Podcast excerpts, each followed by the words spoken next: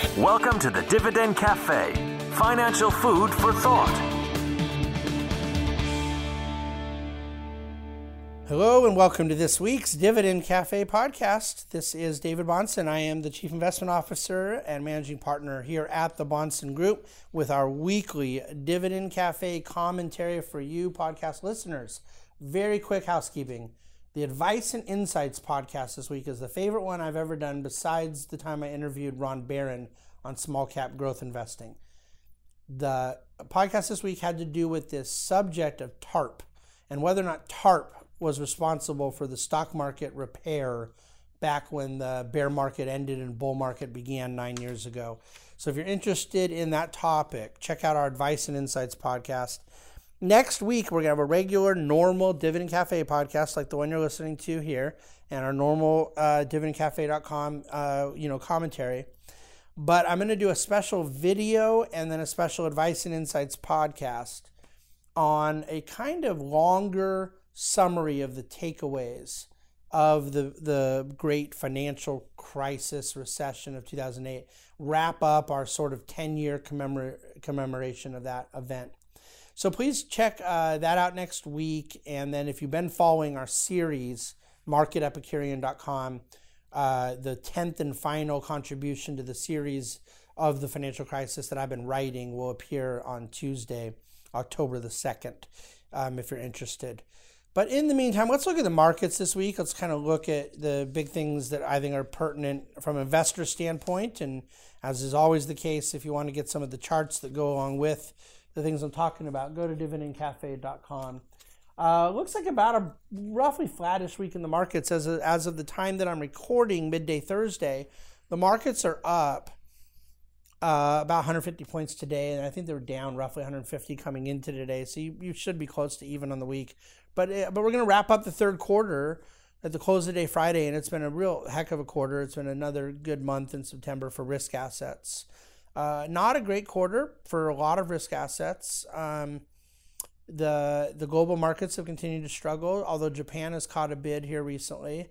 Our UK investments have caught a bid recently, but more or less a pretty sleepy quarter overall, and then a downright negative quarter in a lot of the emerging markets, particularly, of course, China. Um, how is the U.S. economy doing? You know, from a from a capital expenditure standpoint, the big theme we're talking about, and the reason we're talking about that is because it's an important domino in the overall kind of syllogism that we have, which is that capex um, will drive business. The business investment will drive capex. Capex will drive productivity. Productivity will be necessary to see profit growth continue, and profit growth will will uh, enable this rally to to extend particularly coming out of the weakness of the economic rally that we saw for the bulk of the initial years out of the financial crisis. Um, when I look at the year over year numbers in business equipment, uh, in in ca- uh, our capacity uh, utilization getting near its kind of full capacity level, um, up to about almost 80% really would be uh, an adjusted full capacity um, from an industrial production standpoint. Our capital goods orders and shipments both um, exploding in, in growth. And then just the broader industrial production, which has always largely uh, correlated. There's a chart at dividendcafe.com showing its correlation with GDP growth over the years, they really tightly correlate, and now you see industrial production getting out in front of um, GDP growth, which would argue that there is a, a gap for GDP growth to catch up to. Um, I can only say that these metrics may not be as exciting as the monthly jobs report or the quarterly GDP report, but these types of readings tell us if we're right about our forecast on capex, and the boom will be necessary to con- to sustain this economic expansion. And I will tell you, it is hard to interpret any of this pessimistically. Now, what do you think the Fed thinks about all of it? I mean, in a second, I'm going to make a couple comments as to why the whole narrative of what the Fed thinks has to be blown up. But for those who are sitting on pins and needles wishing the Fed would stop raising rates, it's nearly impossible to believe the Fed will be swayed to delay tightening what is still an accommodative monetary policy when they see unemployment at 3.8% and capacity utilization basically full. you know, the industrial side of the economy matters too. And the Fed believes that is full steam ahead. It isn't like they're looking at jobs and consumer going, oh, those are doing great, but the industrial side of the economy is weak. So we have an excuse to kind of slow down. They see strength in all comers. But let me set a couple things straight on that on that topic. One of the things that you're asked to believe in this current environment is that the best thing to root for is A, strong economic performance, and B, a Fed that stops raising rates and normalizing monetary policy. The, this pedestrian narrative is that the Fed helps investors by distorting the natural price of money, and that there can be a sort of hangover less drinking binge if the Fed would just stay out of the way. Uh, of course, I agree with the first point. Strong economic performance is to be desired. And I also agree that we are seeing it. I just gave you a lot of the reasons why I think we're seeing it and how we're seeing it. But while I understand short termism as much as the next guy, it is factually inaccurate that Fed induced distortions in the marketplace are an ipso facto positive for investors. It's brutally inaccurate. Markets respond to clarity and certainty. Delaying the inevitable adds to uncertainty. A distorted price signal creates a bad investment. It might feel good for a little while or not, but in the end, the way of excessively distorted markets is bubbles. And you know what happens to bubbles. My comments are not specific to any actual Fed decision here and now that they ought to make or ought not to make. My comments are to the general and I believe destructive narrative that a permanently accommodative Fed is what we really ought to wish for. It just is not so. Just a few months ago, the great weight on markets, I'm referring to both stock and bond markets, was the threat of impending inflation, allegedly. As we enter the fourth quarter, gold is down um, over 8% this year, and it is 35% down its high earlier this decade. the consolation for gold is the stable alternative to the US dollar, which by the way is up 3% on a trade weighted basis this year, is that Bitcoin, the other alternative currency, is down 55% on the year, making gold look positively stable.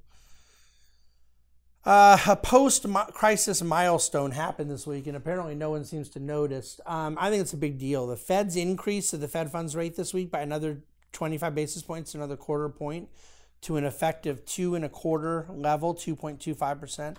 We actually now have a positive real interest rate for the first time since the Fed's crisis era monetary policy began 10 years ago. With a 2% inflation rate as measured by the Personal Consumption Expenditure Index, that PCE, by the way, has long been the Fed's favorite measure of inflation. And you have a Fed funds rate now just higher than that it does represent the first time in almost 10 years that the real rate is not actually negative. So why have higher rates not hurt the stock market? Uh, you know, the 30-year bond yield was about 2.1, 2.2% 30 years ago, and it's now 3% plus change. Um, and of course, we know what's happened to the short-term rates and that uh, tightness of the yield curve along the way, the flatness. Well, most importantly, the thing is that higher rates uh, have gone very slowly. It, has been very cheap uh, and very shallow. Um, the way people have sort of understood these things. Um, you have a slow and gradual increase in rates, uh, where the 10 year Treasury yield is up 0.5%. It was up 1.3% in just a few months in 2013, back when the uh, taper tantrum happened. So the slow magnitude of the rate uh, increase has, you know, largely buffered the effect on risk markets. But also, if you want to get in the weeds a little bit, the corporate bond yields have just not moved at the same rate as treasury yields. The relationship between credit and treasury is more important than the absolute rate themselves. That tells you about growth and confidence and things like that.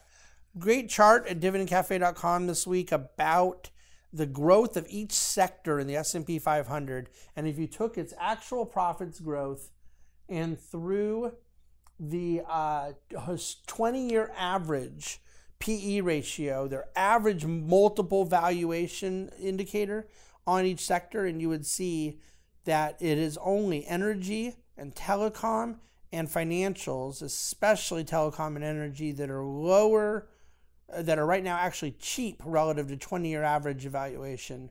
but then you actually consumer and technology and real estate are above those uh, averages. Um, so that's taking actual earnings numbers and applying a non-actual uh, S&P market multiple around their sector to it. I think it's interesting. If you don't follow me, you're going to have to see it on the website. It'll make perfect sense there. So, you know, you got oil up 50% over the last 12 months, but the energy index is only up 12 or 13%. I continue to believe you have a great opportunity in that space.